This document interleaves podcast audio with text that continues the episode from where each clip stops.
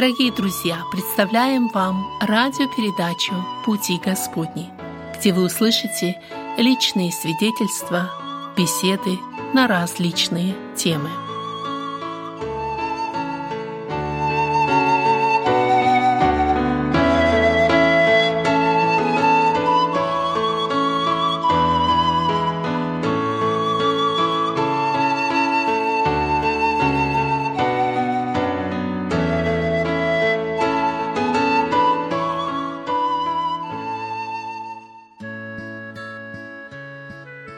Здравствуйте, дорогие радиослушатели, у микрофона Вадим Гетман. Добро пожаловать в беседу в студии «Радио на пути». Как обычно, сегодня нас ожидает интересная беседа, и я надеюсь, что вы присоединитесь к нам на протяжении всего продолжения этой радиопрограммы. Со мной э, в студии сегодня будут два гостя, и вы услышите поочередно интервью с каждым из них. Если можно было бы обрисовать тему сегодняшней нашей программы, я бы сказал, что она посвящена Мексике. Раньше мы уже говорили об этой стране, и сегодня у нас в гостях будут пастор церкви из Мексики Уго Рамирес, а затем миссионерка, славянка э, Светлана Требушная, она была у нас уже как-то в передаче. Мы услышим, какие новости в ее, в ее служении э, в Мексике. Она чуть попозже также присоединится к нам. Итак, мы беседуем с пастором из Мексики Уго Рамиресом. Пожалуйста, расскажите немного о себе. Кто вы? Buenos días a todos los que nos escuchan a través de los micrófonos de la transmisión de esta radio. Здравствуйте. Меня зовут Уго Ромерес из Мексики. Я приехал вместе со своей женой. Мы очень рады быть с вами здесь. Где вы родились в Мексике? Я родился на юге Мексиканской республики, в штате Гуахака. Как проходило ваше детство? Я вырос в маленьком городке, окруженном озерами. Мой отец был пастором и всегда учил меня следовать Библии. Мы работали на полях и посещали церковь. Когда мне было 12-13 лет, жизнь заставила меня переехать в другое место и познакомиться с жизнью там. Там я стал жить беспорядочно и бездумно. Когда мне было 23 года, я полностью оставил дом и переехал в Энсенаду, город вблизи к американско-мексиканской границе. Там некто предложил мне посетить церковь, Именно там я встретился с Иисусом Христом и пригласил Его в свою жизнь как личного Спасителя. Это событие изменило мою жизнь.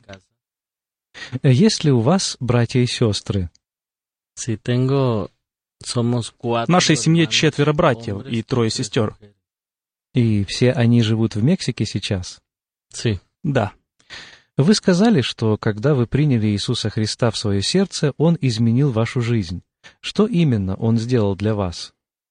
Recuerdo que yo viviendo en Ensenada, когда я жил в Энсенаде, я употреблял много алкоголя и курил. Я чувствовал, что жизнь моя не имеет смысла. У меня не было жизненной цели. Я должен был измениться. Я не был счастлив. Я стал размышлять об Иисусе, о том, чему учил меня мой папа. И вот нашелся человек, который пригласил меня посетить церковь. Я помню, когда я пришел в церковь, я был все еще на веселе, и в моем кармане держал сигареты. И когда проповедник говорил из Слова Божьего, я подумал, неужели этот человек знает меня? Он так ясно описывает мою жизнь. Теперь я понимаю, что тогда ко мне обращался Бог и звал меня к себе. Слово, которое я слышал, имело очень сильное воздействие на меня. Он говорил мне о том, что Бог любит меня, что у Него есть особый план для моей жизни. И я принял его любовь. Когда прозвучал призыв, если кто-либо из присутствующих здесь, кто бы хотел доверить свою жизнь Иисусу Христу и покаяться в своих грехах, я поднял руку и сказал «да». В этот самый момент Иисус вошел и в мою жизнь. И я сказал Ему, «Я буду Тебе служить». Я сделал это потому, что я был благодарен Ему, ведь я почувствовал свободу, почувствовал, что Иисус простил мне мои грехи и принял меня в свою семью как свое дитя. Теперь я служу Господу. Как Бог вел вас после этого события? Cuando un año después de yo convertirme a Dios, yo fui a una escuela. По прошествии года, после того, как я пригласил Христа в свое сердце, я пошел учиться в библейскую школу. Я хотел больше узнать о Слове Божьем, Библии. Там я учился на протяжении двух лет. Когда я кончил обучение там, я поехал в миссионерскую поездку. Я поехал как раз туда, где живу сейчас и где у нас церковь. У меня была моя гитара, Я поставил стулья для того, чтобы люди могли сесть, взял Библию и стал проповедовать. У меня не было здания, и я не знал никого там. Но я твердо знал, что меня послал Господь. Мы проводим служения для детей, молодежи и взрослых. Они проходят на открытом воздухе, под деревьями, а также в домах у людей, где только есть возможность. Самое главное — проповедь Слова Божьего. Мы также раздавали брошюры и кормили людей всегда с одной целью, чтобы они узнали об Иисусе. Мы уже занимаемся этим на протяжении девяти лет. И тогда я стал молиться о том, чтобы у нас было свое здание. Но у нас не было денег, чтобы приобрести землю. И вот нашлось одно подходящее место, но мне сказали, что владелец его живет слишком далеко отсюда. И я подумал, наверное, это не то место, которое Бог приготовил для нас. Но я продолжал молиться. Однажды я направлялся на служение в церковь и увидел, что на участке земли, который для нас интересовал, стоял какой-то человек. Он сказал мне, что он и есть владелец этой собственности. Он сказал, что уже не ел четыре дня. Я пригласил его поесть и рассказал ему о Христе. Он не мог ходить и пользовался костылями. Когда он услышал Слово Божие, он сказал, «Ты миссионер, ты вестник Божий». На моих глазах появились слезы, когда он сказал, «Я дарю тебе всю эту землю чтобы ты смог построить здесь церковь. У этого человека был бизнес в том же городе. Он занимался продажей наркотиков. К нему приходили молодые люди, чтобы купить наркотики. Люди, услышав о том, что произошло, говорили, «Удивительно! На этом месте раньше продавали наркотики, а теперь проповедуется Слово Божие». Вот такое благословение мы испытали в нашем служении. Помню, однажды к нам домой пришла супружеская пара. Было шесть часов утра. У них были проблемы в их браке, у них было двое детей. Они сказали, что не могут дальше жить друг с другом, и что проблемы их слишком серьезны, чтобы помириться. Они сказали, «Пастырь, мы хотим с вами поговорить. Мы не желаем дальше жить вместе». Мы открыли Библию и стали говорить. Разговор продолжался несколько часов, и когда они покинули наш дом, они помирились друг с другом и были счастливы. Они ушли, взявшись за руки. Сегодня они стали христианами и служат Господу. Они стали миссионерами и переехали еще более южный регион Мексики. Такие чудеса Бог творит в нашей церкви. Есть еще одна пара, которая служит миссионерами на юге Мексики. Это муж и жена, причем муж был неверующим и был солдатом в революционной армии Тиапасе. Переехав в наш город, он попал в церковь и узнал об Иисусе. Сегодня он вернулся в Тиапас и там проповедует со своей семьей. Это тоже одно из Божьих чудес. Однажды я проводил детское служение на открытом воздухе, и один человек приблизился ко мне и сказал, «Уезжай отсюда, а не то я убью тебя». И он приставил пистолет к моей голове. Я очень испугался, но я молился. И другие люди молились обо мне тоже. Через две недели человек, угрожавший мне, ехал на машине. С ними находилось еще несколько человек, в том числе дети. Они попали в аварию, и только он в ней погиб. Бог обещал в своем слове, что не оставит меня. Если мы проповедуем Его Слово, то все то, что делаем для Бога, не зря. Результат же нужно предоставить Ему. Поэтому будем продолжать нашу проповедь Евангелия, чтобы другие люди смогли узнать о нем. Мы говорим в церкви, проповедуйте о Христе на работе, в школе, вашим соседям. Говорить о Христе — это самое важное. Мы можем многим заниматься на работе или дома, но с какой целью? Самое важное — распространить весть о Христе. Тогда наша жизнь пройдет не напрасно. Тогда мы идем в вечность и исполним наше предназначение. Иисус Христос сказал, «Идите и научите все народы, крестя их». Мы должны делать это, потому что Иисус столько много сделал для нас, что мы просто не можем молчать. Вокруг нас много нужд, и люди умирают без Иисуса. Народ Божий должен возвысить свой голос, чтобы люди узнали о Христе. Вы сказали, что люди из вашей общины идут в другие места в Мексике и проповедуют там. А где находится ваша церковь? Что особенного есть в этой части Мексики? Мы посылаем миссионеров в город Хуахака, вокруг которого расположены горы. Люди там передвигаются с помощью лошадей и ослов. Там нет автомобильных дорог, у людей нет денег, чтобы купить автомобили. Они испытывают большую нужду. Там есть всего одна церковь в одном городе. Верующие приходят в эту церковь с окрестных гор, издалека, чтобы быть на служении. Они преодолевают большие расстояния пешком, чтобы дойти до церкви. Встают рано или идут всю ночь с фонарем. С собой они берут еду, чтобы иметь чем себя подкрепить. Идти им приходится по 3-4 часа, чтобы добраться до здания церкви. Они любят Бога и поэтому готовы проходить такие расстояния. У тамошних людей часто нет обуви, нет хорошей одежды. Они тяжело работают на полях, выращивая маис, кукурузу. У них нет дорог или машин. Часто идет дождь. Дома у многих людей сделаны из картона. У них нет современных удобств. Это обычная ситуация в Мексике или есть и другие места настолько же бедные?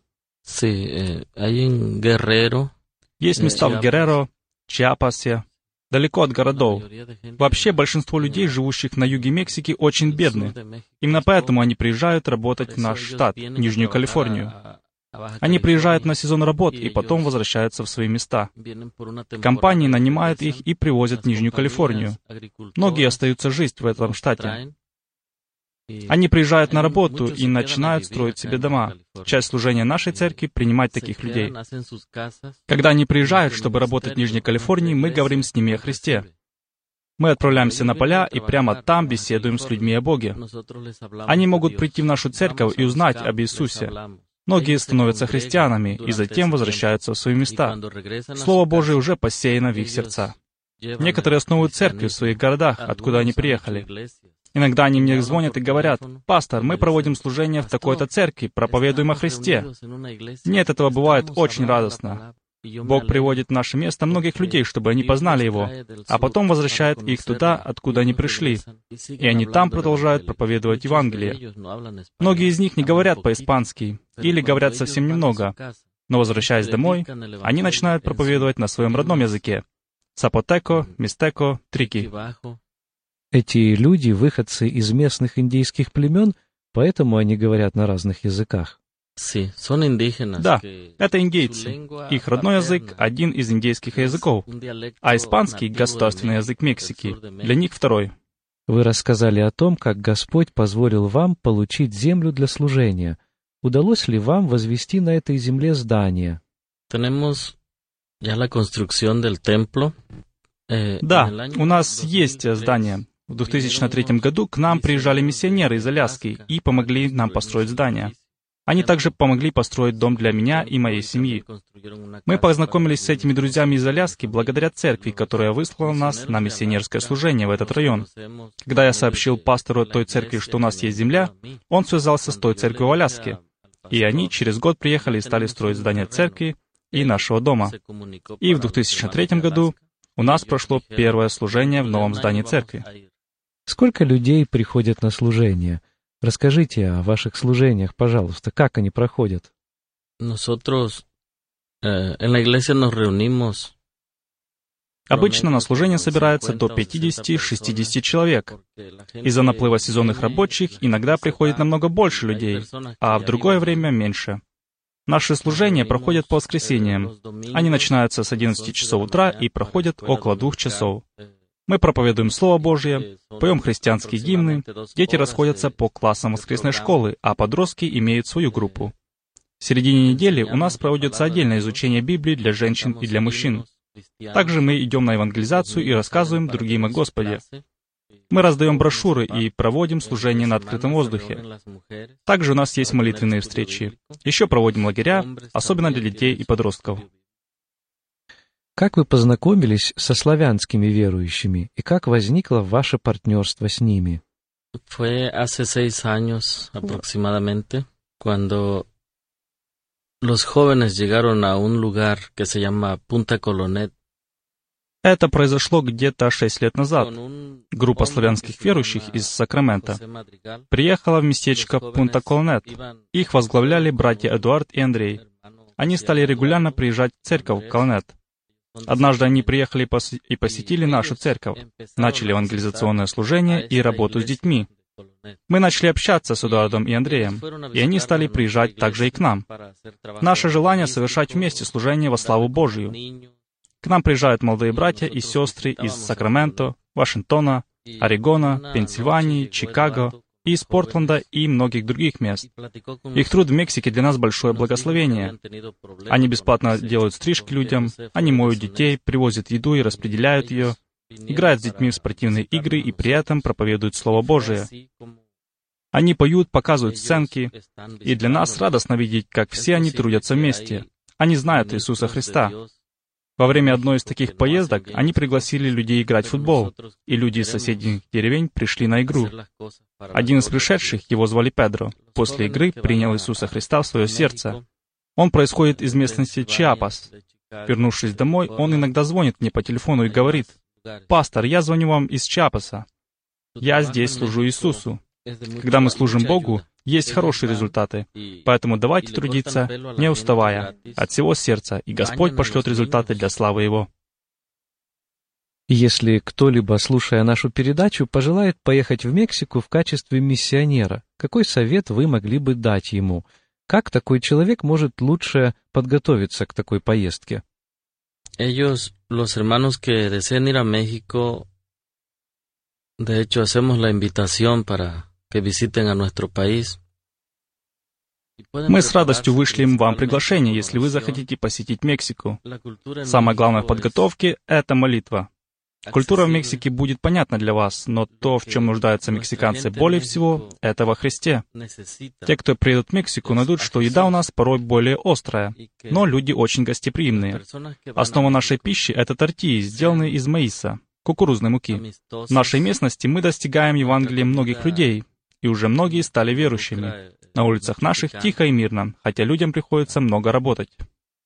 Как правительство в Мексике относится к евангельским верующим? Ведь большинство людей в вашей стране — католики. En el sur de México, la Iglesia Católica tiene el poder. Основное влияние католической церкви сосредоточено на юге Мексики. Правительство поддерживает католическую церковь и действует вместе с ней. В некоторых городах и селениях Мексики христиане испытывают преследование. Их могут посадить в тюрьму или забрать у них собственность. Несмотря на это, верующие продолжают проповедовать Евангелие, хотя на юге Мексики делать это очень трудно. В некоторых местах существует серьезная проблема с наркотрафиком, и картели имеют большое влияние в городах. Но христиане Мексики, особенно пасторы церквей, собираются вместе, чтобы молиться Господу и просить Его милости для наших городов. В штате Тамаулипас, где происходит множество похищений людей, и полиция связана с преступностью, вдруг в полиции началось обращение в христианство, потому что их командир обратился ко Христу. Он многих полицейских привел в церковь, и они стали верующими. Теперь в этом месте меньше коррупции, а полицейские стали поступать честнее, потому что народ Божий обращался к Господу в молитве. В некоторых местах проходят очень большие молитвенные собрания. В штате Нижняя Калифорния, в городе Тихуана. Каждый день происходит по 4-5 убийств из-за деятельности мафии. Часто это невинные люди, и даже дети и женщины. Тогда мэр Тихуаны пригласил пасторов и христиан, чтобы они молились о нем и о городе. Никто не хотел идти в колледж, чтобы становиться полицейским, и мэр сказал, «У меня нет больше полицейских, они все разбежались, а другие их убили». Но народ Божий стал молиться о мэре и людях из Тихуаны и Энценады, больших городов, и благодарность Господу, сегодня Нижняя Калифорния четвертый по безопасности штат во всей Мексике. В городе Энсенада проходило большое молитвенное собрание, и мэр просил особо молиться о нем. Он сказал, «Мы сами не можем ничего сделать, но когда вы, верующие, молитесь, происходят перемены». Он также сказал, «Я объявляю, что Иисус — Господь нашего города, Энсенада. Я посвящаю наш город Иисусу Христу». Какие пожелания вы хотели бы оставить нашим радиослушателям? Mi propósito y lo que yo deseo para todas las personas que nos escuchan es que tengan una relación profunda con Dios. Y quiero leer unos versículos de la Biblia. Мое желание, чтобы каждый из слушателей имел личные взаимоотношения с Иисусом Христом. Я хочу прочитать из послания к римлянам, 10 глава, стихи с 1 по 10. «Братья, желание моего сердца и молитва к Богу об Израиле во спасении, ибо свидетельствую им, что имеют ревность по Боге, но не по рассуждению, ибо не разумея праведности Божией и усиливаясь поставить собственную праведность, они не покорились праведности Божией, потому что конец закона — Христос, праведности каждого верующего. Моисей пишет о праведности от закона. Исполнивший его, человек жив будет им. А праведность от веры так говорит. Не говори в сердце твоем, кто взойдет на небо, то есть Христа свести, или кто сойдет в бездну, то есть Христа из мертвых возвести. Но что говорит Писание? Близко к тебе слово, в устах твоих и сердце твоем. то есть слово веры, которое проповедуем. Ибо если устами твоими будешь исповедовать Иисуса Господом и сердцем твоим веровать, что Бог воскресил Его из мертвых, то спасешься, потому что сердцем верует к праведности, а устами исповедует ко спасению. Хочу обратиться ко всем, кто слушает меня сейчас. Если вы не христианин, то я хочу сказать тебе, мой друг, что Иисус любит тебя, что Он умер за тебя и может изменить твою жизнь. Библия говорит, что для спасения мы должны признать, что Иисус — наш Господь. Он хочет быть и Твоим Господом, Твоим Богом. Он желает изменить Твою жизнь, простить тебя. Может быть, ты говоришь, я слишком большой грешник, мне нет прощения. Но Библия говорит, Бог послал в этот мир Сына Своего, чтобы Он умер за грешников, чтобы никто из них не погиб, но имел жизнь вечную. Посвяти свою жизнь Иисусу, Попроси у него прощения. Он любит тебя. Он хочет принять тебя в число своих детей. Хочу также обратиться к христианам. Библия говорит в этой же главе, в 14 стихе, «Но как призвать того, в кого не уверовали? Как веровать в того, о ком не слыхали? Как слышать без проповедующего?» В этом стихе Библия учит нас, что есть множество людей, которые не знают Иисуса Христа. Они не обращаются к Богу, потому что не знают Его. Они не верят в Него, потому что никто не рассказал им об Иисусе. Прошу вас, идите и расскажите другим об Иисусе, о том, что Он вовсе не легенда, Он не мертв, Он воскрес из мертвых. Он воскрес и является Господом и Царем. Пусть Бог благословит вас. Аминь. Напомню, что вы слушаете беседу в студии «Радио на пути». Э, в эфире ведущий этой радиобеседы Вадим Гетман. Только что вы услышали интервью с гостем нашей студии Уго Рамиресом. Это пастор из Мексики, который несколько месяцев назад посетил нашу студию мы записали с ним эту беседу, и э, я хотел бы продолжить в нашей сегодняшней программе, так сказать, мексиканскую тему. Если вы постоянный слушатель наших передач, то примерно год назад, в это же время, осенью, вышла в эфир, осенью прошлого года, вышла в эфир передача с участием Светланы Требушной. Э, Светлана в то время была миссионеркой в Мексике, преподавала в христианской школе там, и а, вместе со своими родителями они, она рассказывала здесь в студии о миссионерском призвании, о том, каким образом она почувствовала голос Божий, говоривший ей в э, сердце о том, куда Бог ее призывает, и как проходят ее миссионерские будни. Сегодня Светлана опять в нашей студии, и я хочу ее поприветствовать. Светлана, рады, что ты снова с нами. Приветствую, я тоже рада быть с вами. В прошлый раз мы встречались, как я уже сказал, ну, около года назад, и хотелось бы спросить, что изменилось в твоей жизни с тех пор? Я знаю, что ты опять успела уехать в Мексику, многое там сделать, и похоже, что возвратилась опять.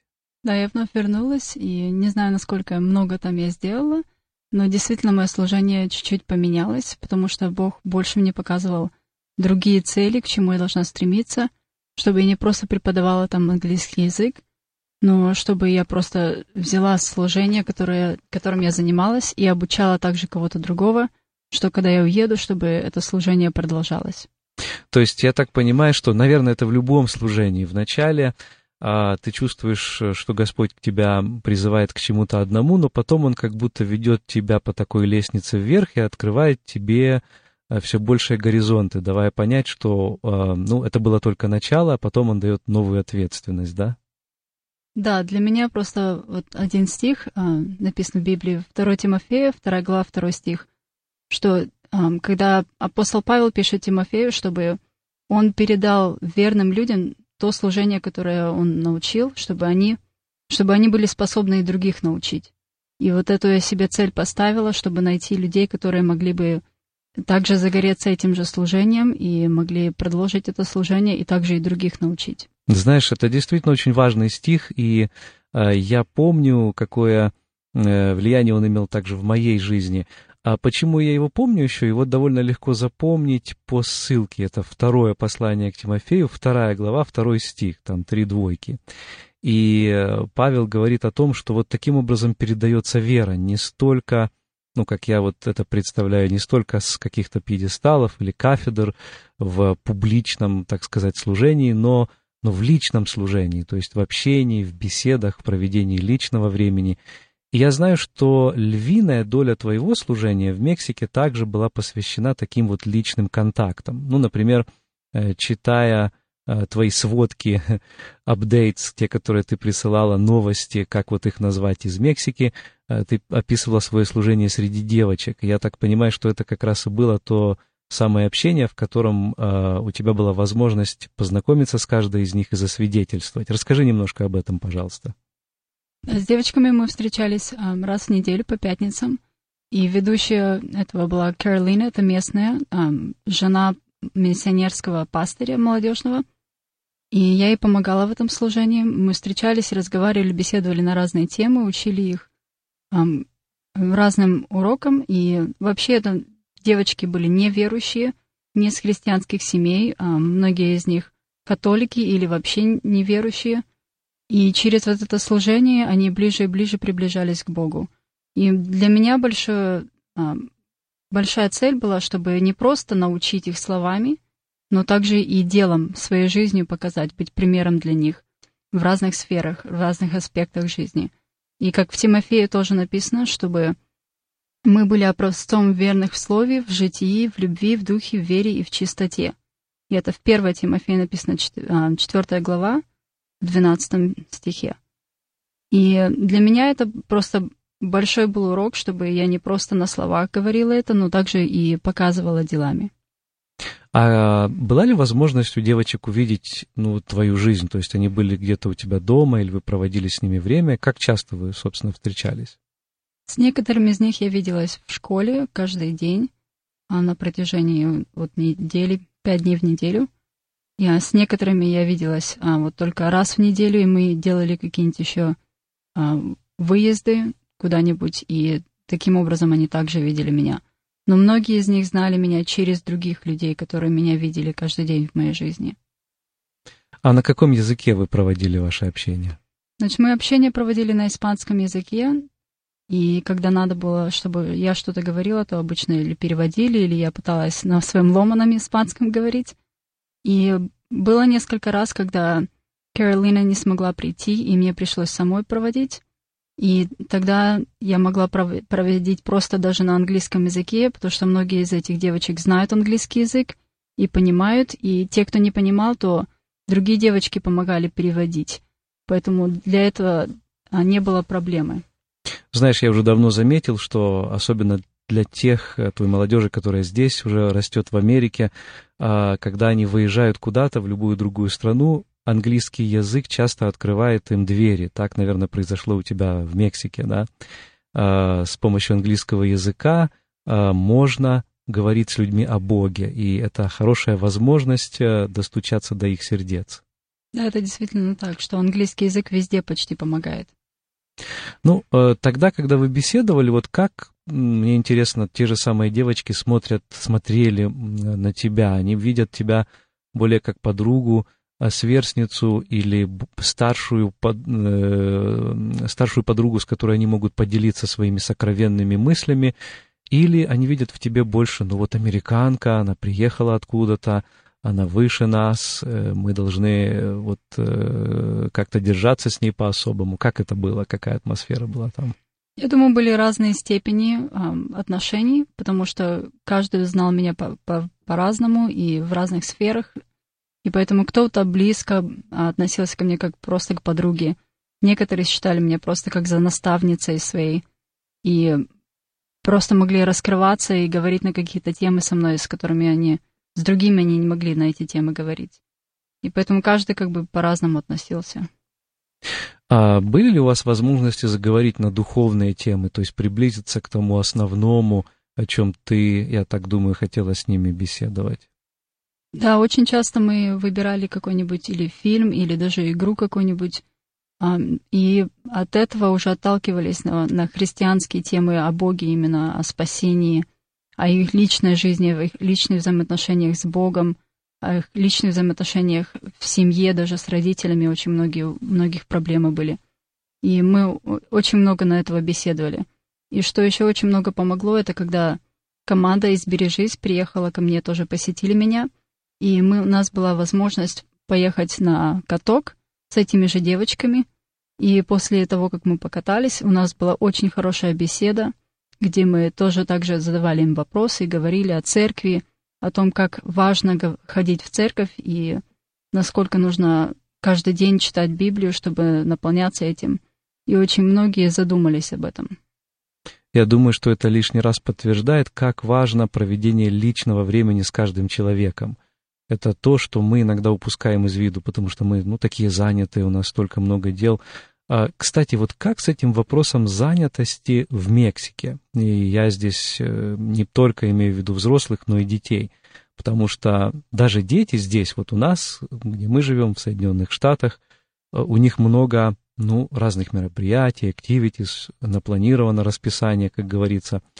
И зачастую трудно э, детей тоже да, даже на христианские мероприятия где-то вывести в лагерь или клуб Авана или что-то еще. А как там вот в Мексике обстоит дела? Я бы сказала, это зависит от того, насколько богатые или бедные родители. И даже вот даже из тех, кто бедный, все равно стремятся дать хорошую возможность своим детям – а, в том плане, что они записывают их не только в какую-нибудь школу, там, где частную школу, но также и на всякие разные занятия, чтобы дети были заняты, чтобы развивались в музыке или в спорте или в других мероприятиях. И поэтому занятость, она и там тоже находится и присутствует. Но чем беднее люди, я заметила, тем больше времени у детей свободного, а у родителей, наоборот, меньше. Ты упомянула, что некоторые из родителей, а может быть даже и большинство, они э, католики или имеют э, католическое мировоззрение. Как они относились э, к тому, что вы преподавали евангельские истины тогда, когда беседовали с девочками? Именно когда мы беседовали с девочками, некоторые родители были против, и нек... а, одну девочку даже не пустили больше на наше занятие. И ее подруги в какое-то время продолжали приходить, но потом тоже перестали, потому что родители не понимали, для чего мы можем собирать девочек и свое время свободное, так сказать, отдавать для этого. И они боялись, что это какая-то секта. Но а, мы смотрим, что после этого какое-то время прошло, и эти девочки все равно вернулись в наш а, клуб для девочек и продолжали ходить на занятия. Вопрос, связанный с этим, чувствовала ли ты за время всего своего пребывания в Мексике, ну хотя бы когда-то, ощущение некой враждебности, настороженности, э, кто это приехал, мы не знаем их, о чем они хотят нам сказать, они хотят э, вот нашу культуру, нашу религию каким-то образом а, вот вторгнуться или разрушить. Было ли что-то подобное? Да, у католиков, я думаю, так же почти как и у православных, а, такое превзятое мнение, что христиане именно баптисты или ну, именно просто христиане, то они как секта. И многие на это так смотрят, что это что-то новое, что-то странное и что-то ужасное. Но некоторые очень открыты к этому и располагаются, потому что мы верим тоже в Бога, в Иисуса Христа, просто не почитаем Деву Марию, так как они это почитают. И они э, располагаются и слушают внимательно. То есть можно найти какие-то точки соприкосновения и потом, оттолкнувшись от них, повести беседу в евангельском русле, да, вот когда беседуешь с католиком. Да, нужно быть осторожным, чтобы не унизить их в беседе, и особенно когда мы говорим про Деву Марию, но таким, но также и до, чтобы доступно им показать смысл христианства в Иисусе Христе. Э, когда ты присылала новости, молитвенные просьбы по электронной почте, а также на своем блоге, э, одна из тем, о которой ты просила молиться, это было здание для той школы, в которой ты работала. Э, расскажи, пожалуйста, об этой ситуации, почему возникла эта проблема и нашли ли вы решение этой, этой проблеме? А, проблема возникла, потому что там какие-то налоги или что-то не заплатили вовремя, и или, по крайней мере, нам, им там так сказали, потому что они хотели, чтобы больше они денег заплатили им, этому новому государству а, в этом районе. Но так как они не хотели платить и не было таких денег, то все это закрыли и, так сказать, не дали разрешения, чтобы продолжить эту стройку. Поэтому в планах миссионеров сейчас распродать эту землю по частям, и они уже а, планируют покупать другое здание в другом месте, которое намного лучше, но намного дороже. И поэтому они сейчас молятся, чтобы найти все финансы и чтобы получить это здание. Ну, а школа продолжает существовать? Она имеет здание на данный момент? Да, на данный момент сейчас снимается другое здание в аренду, и которое очень тоже вовремя, так сказать, нам дали эту возможность. И здание как обычный жилой дом, но мы используем комнаты как для классов. И в принципе сейчас это подходит для школы, потому что учеников не так много, как а, в прош- позапрошлом году было. И поэтому сейчас это самый лучший вариант. То есть сейчас есть арендованное здание, э, но я так понял, что это пока временно, да, и школа ищет более такого постоянного пристанища. Да, они надеются, чтобы другое здание, которое они хотят купить, то они надеются его использовать не только для школы, но как базу миссионерскую, куда могут приезжать миссионерские группы, которые могут помогать этим миссионерам в разных служениях. И также, может быть, будет а, при, как бы приют для мам, которые, которых мужья оставили, и им некуда а, идти или негде работать, и пока они найдут работу, чтобы как-то их приютить и помочь им. Если есть такая нужда или э, желание такой приют организовать, получается, что таких мам, э, женщин, оказавшихся в такой ситуации, довольно много? Да, Мексика очень много страдает от этого, что мужья очень многие или спиваются, или уходят, бросают семьи и уезжают в Штаты и заводят другую семью, или даже не обязательно в Штаты, но в другой какой-то район, и просто оставляют э, мам одних, и мамам приходится самим работать и воспитывать своих детей, и также и, за, и платить за все. Сегодня мы уже сказали о роли английского языка и его знании, о том, что ты пытаешься изучать испанский язык, надеюсь, делаешь успехи, но я так понял, что и русский язык тебе пригодился в Мексике. А это э, как произошло? Так как на удивление мне и многим, что есть желающие, которые хотят выучить русский язык даже в Мексике. И это было и среди мексиканцев, и среди американцев, которые там живут. И на удивление мне просто далась, а, появилась вот эта возможность, чтобы, а, чтобы встречаться с людьми, с которыми я бы не встречалась по другому поводу. И просто преподавать им русский язык, но таким же образом и свидетельствовать о Боге и о Христе. А какая цель у них была изучения русского языка? У некоторых были корни русские, и они хотят вновь вернуться в Россию как каким-нибудь образом а, побывать там, но чуть-чуть выучить также и язык, чтобы не заблудиться где-нибудь и не потеряться. А, другие просто интересуются разными языками, там уже изучают там 3, 4, 5, может быть, языков знают, и русский один из них, который они хотят выучить. Как бы у каждого разные цели. Одна была жена пастыря, и у нее видение, что в будущем их церковь поедет в Россию как миссионерская поездка, и вот она начинала, начинает изучать русский язык, чтобы потом в будущем помочь в организации этого служения. Когда мы представляем нашу жизнь здесь, в Соединенных Штатах, обычный человек э, имеет машину, он куда-то ездит на работу, в собрания, в другие места, пользуясь своим личным транспортом, и мы редко пользуемся чем-то еще, например, общественным транспортом. Как в Мексике обстоят дела? Есть ли у каждого автомобиль, ну, я предполагаю, что, наверное, нет, но, тем не менее, какой, как ты думаешь, процент тех людей, которые могут себе позволить машину, и если они не имеют автомобиля, как они добираются до работы и других мест, где им нужно быть? Я бы сказала, очень маленький процент имеет возможность иметь свой транспорт. И даже те, кто имеют, то они имеют, может быть, одну маленькую машину на большую их семью. Но в основном а, люди просто пользуются транспортом а, как автобусами или иногда такси, если они это могут себе позволить. Хотя такси там очень намного дешевле, чем здесь. И это очень используемый тран- транспорт. Но многие также и ходят и пешком, и на велосипедах, хотя на велосипедах именно в том городе почти нереально из-за камней, которые выложены на всех улицах. Вот. Лично я первый год ходила везде пешком и ездила на автобусах, так как у меня не было возможности никакого транспорта иметь. Да и, в принципе, не нужен был, потому что я был, жила рядом. Во втором годе я уже переехала в другое место, подальше от всего, и мне пришлось приобрести что-то, чтобы добираться быстрее в те точки, где мне нужно было находиться. И мне помогли а, приобрести транспорт, это мотороллер, на котором я везде передвигалась. И это так экономный очень транспорт а, для одного человека.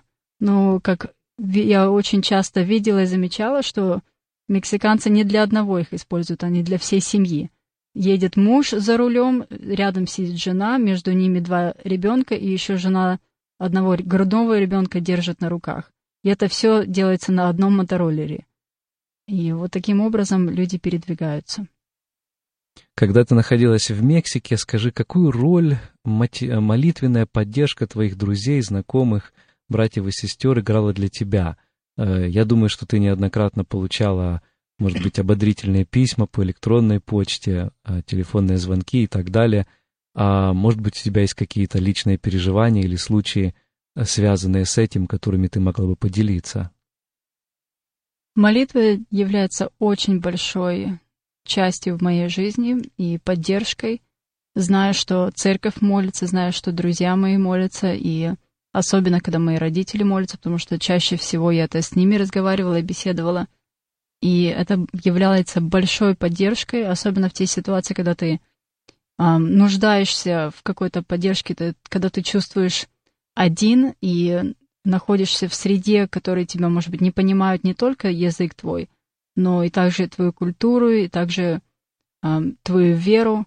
И ты действительно считаешь, что ты находишься один, но когда ты знаешь, что люди за тебя молятся, ты, э, то у меня просто руки поднимались после этого, они опускались.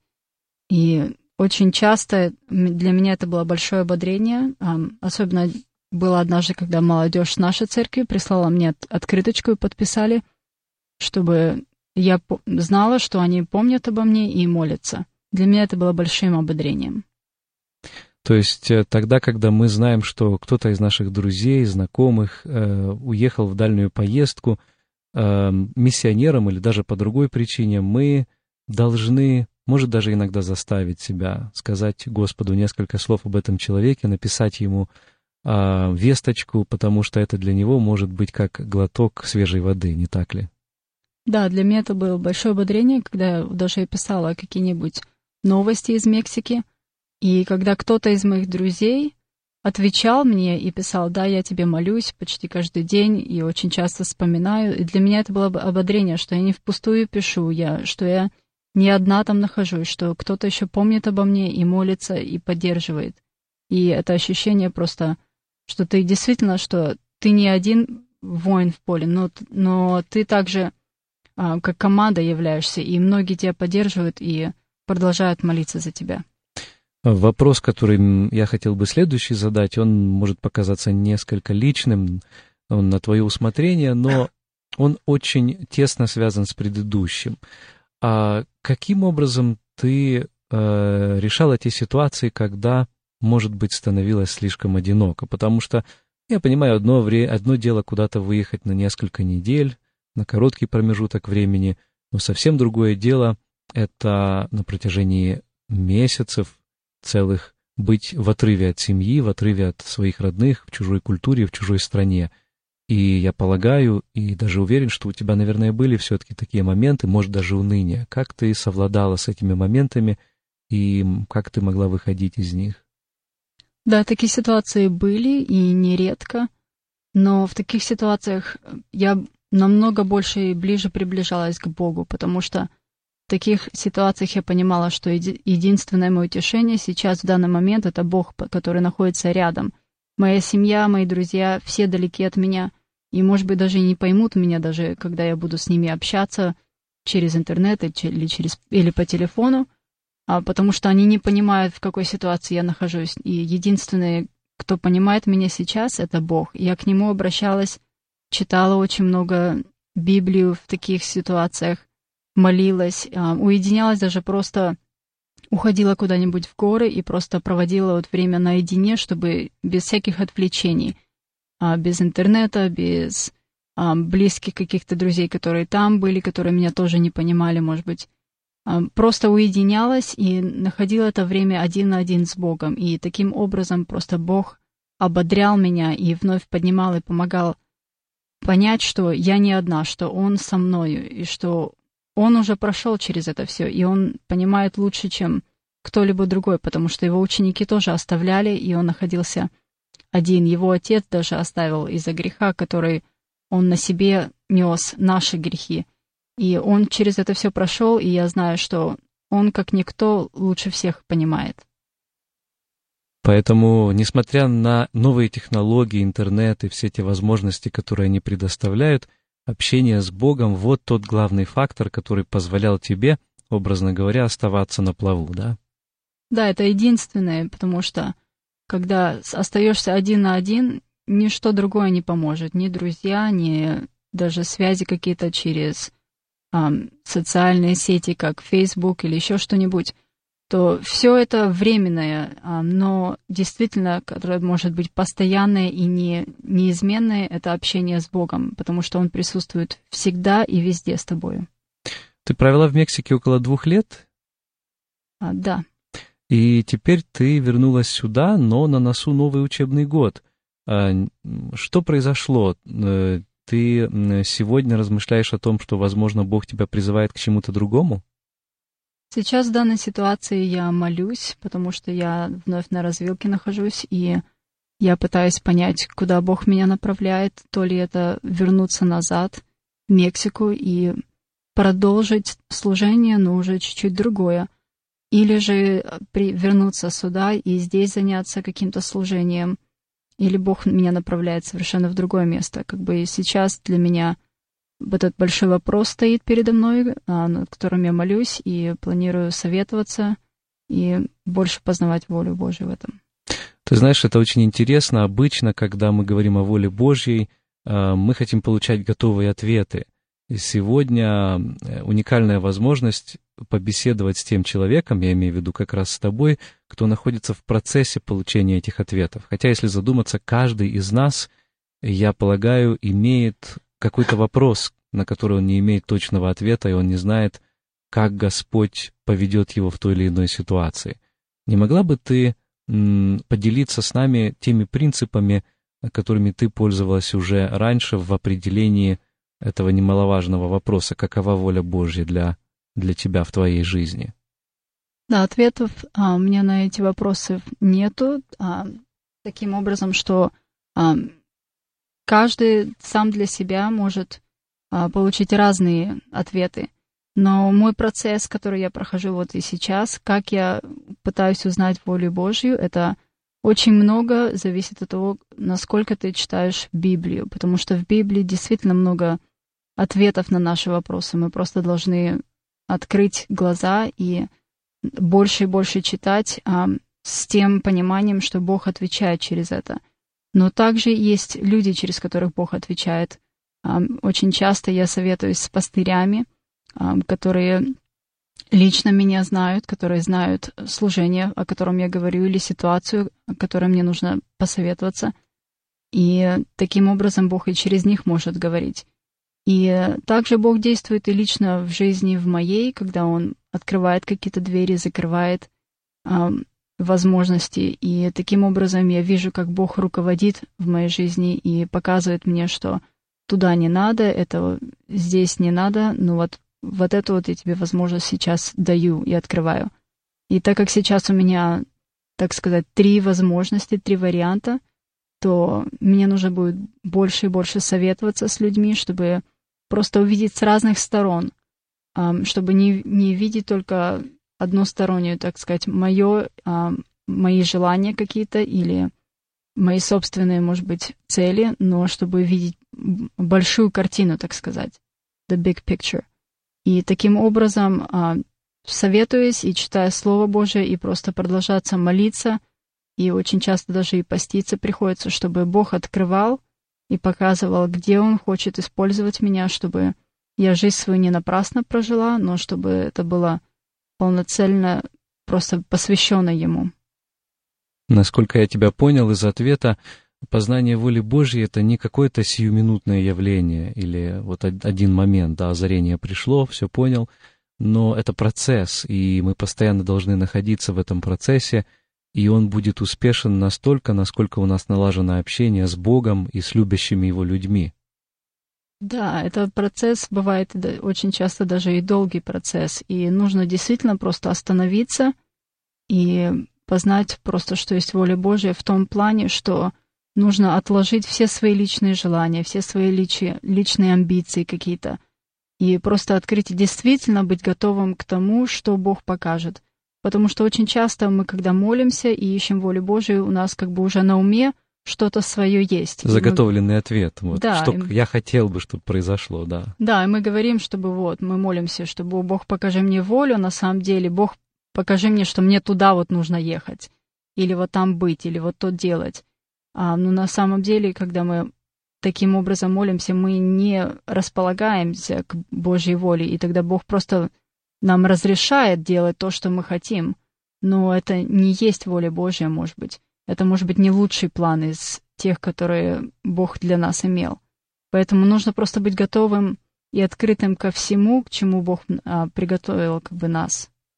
Ты упомянула о чтении Писания. А, если можно, остановись на этом подробно. Ты находишь, что твое ежедневное чтение Писания как-то связано с нахождением воли Божьей? Или тогда, когда тебе нужно решить какой-то особый вопрос, ты дополнительно читаешь какие-то книги Писания, тем более, что как э, само Писание вот э, связано с этим, э, если это псалмы, если это истории из жизни Иисуса Христа, как это связать с нашими сегодняшними жизненными ситуациями? Я бы сказала, что Писание читать нужно каждый день, и это помогает. И в таких ситуациях, когда ну, мы ищем какие-то ответы на вопросы, мы пытаемся, я лично пыталась очень часто находить какие-то специальные места, искать а, по симфонии, может быть, какие-то слова. Но очень часто оно открывается даже а, в тех местах, где ты просто вот каждый день читаешь и чему-то учишься из этого. А вот, например, просто я а, проходила, как сказать, по, а, может быть, по своему, так сказать, графику Езру изучала. И когда я прочитывала Езру вот недавно, и передо мной это стоит сейчас вопрос, что сделать, как делать и куда идти. И а, Бог просто показал, что как Он а, дал возможность Езры а, по, вернуться назад в Иерусалим, чтобы восстановить, восстановить там храм.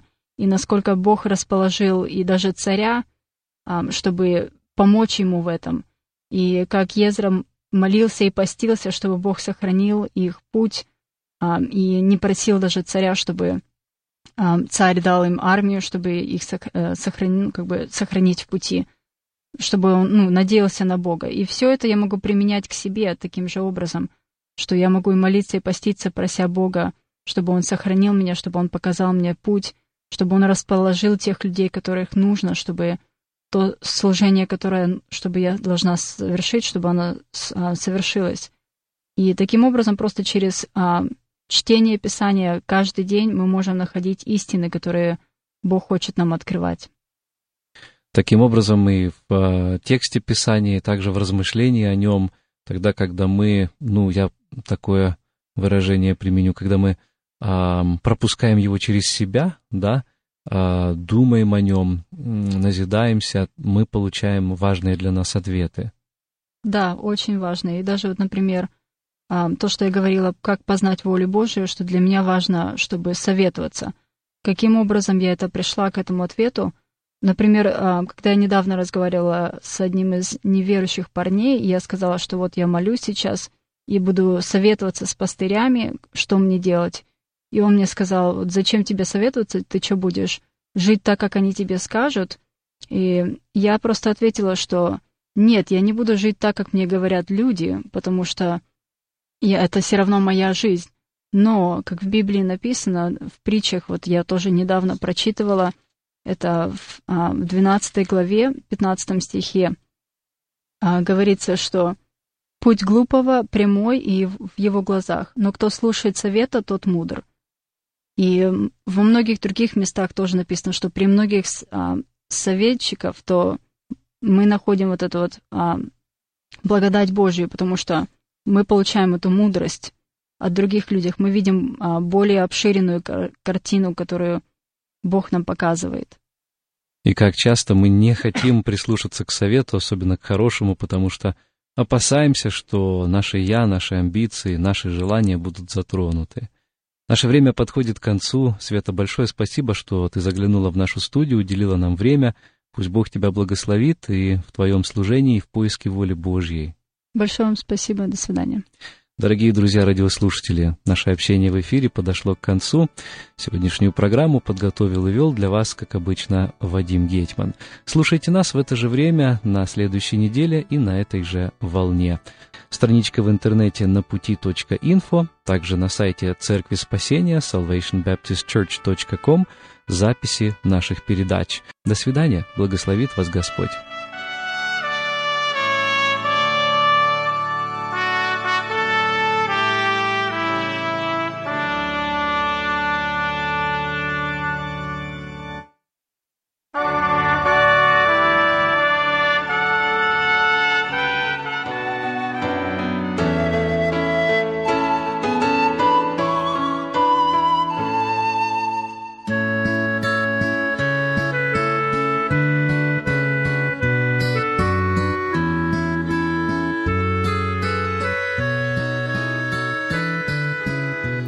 Беседу вы найдете на сайте salvationbaptistchurch.com.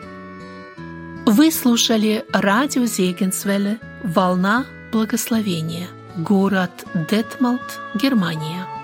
Слушать радио, познавать Бога.